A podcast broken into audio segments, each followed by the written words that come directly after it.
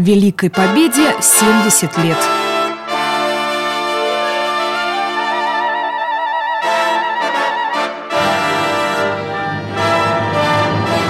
Слово «Свидетель». Программа «Радио России» Псков и областной универсальной научной библиотеки.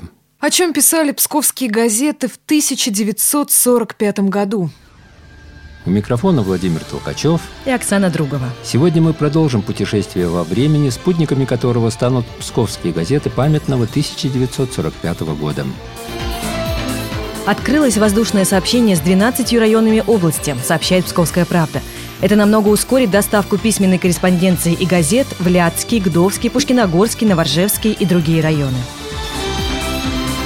Бригада связистов закончила на днях работу по установке в Славковичах районного радиоузла на 200 радиоточек, которые будут установлены рабочим и служащим райцентров и ближайших колхозов. Коллектив жилищно-ремонтной конторы Псковского железнодорожного узла своими силами из старого оборудования установил паровой котел и пилораму, создал лесопильный завод. В марте завод вступил в строй. Его мощность 75 кубов древесины в сутки. Семена – залог высокого урожая. Это, очевидно, не поняло правление колхоза «Красный маяк» Гдовского района. За семенами здесь не следили. В результате 17 центнеров пшеницы испорчены. Такое же положение в колхозе «Красная Мягкого». Здесь более 6 центнеров семян подопрели и потеряли 80% схожести. Виновники порчи семян должны быть наказаны, требует областная газета. Правление колхоза Косарева Новоржевского района не заботится о колхозном коне. Пять лошадей здесь просто истощены. Не лучше дело и в колхозах Пищина и Красный Маяк. Ни рациона, ни правил внутреннего распорядка в конюшнях нет. Выдают корм и поят лошадей конюхи, когда им вздумается. Овса и других сильных кормов лошади не получают. Также плохо поставлен уход и за жеребами кобылицами. Их не только плохо кормят, но и часто работают на них, не в меру перегружают. Райзо обязан навести порядок в этих колхозах, считает «Псковская правда». В Пожеревицах состоялось совещание директоров и военруков школ, посвященное вопросам подготовки школ к проверочным испытаниям и подготовке к новому учебному году.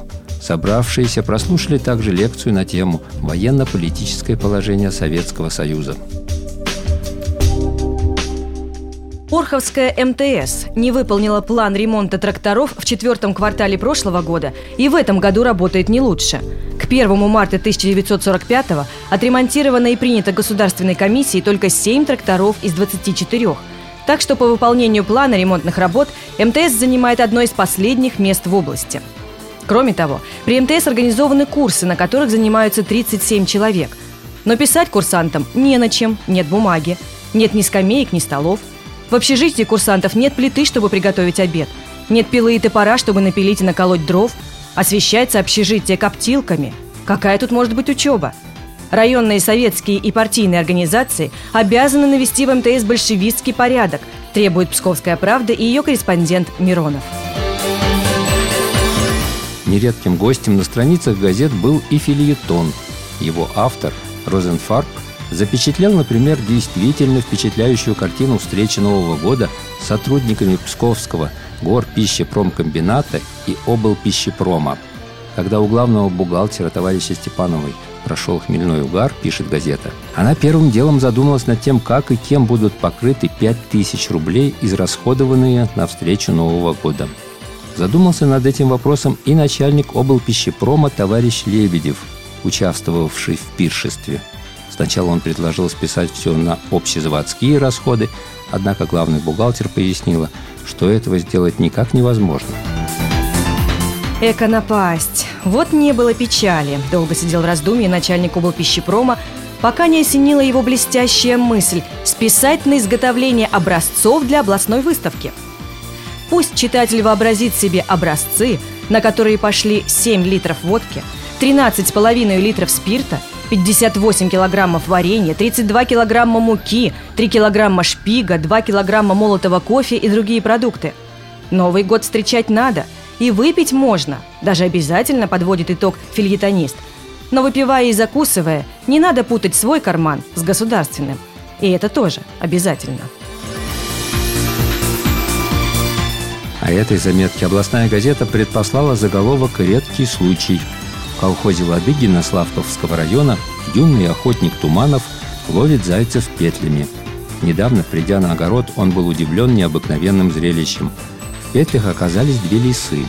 Вокруг валялись куски зайчьего мяса и шерсти. Очевидно, лисицы напали на зайца и попали в петли.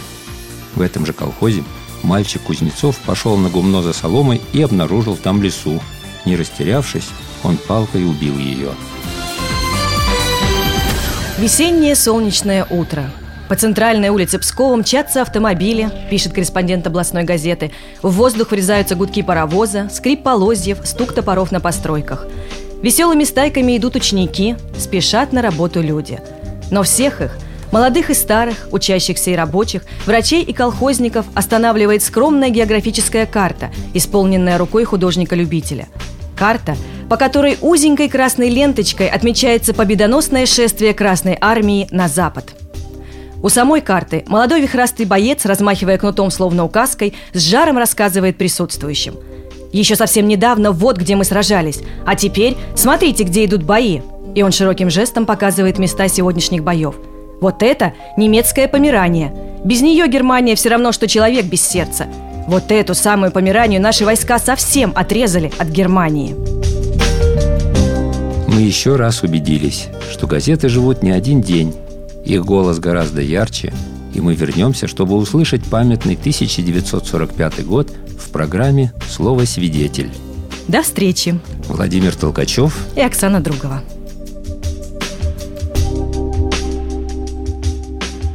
Великой Победе 70 лет –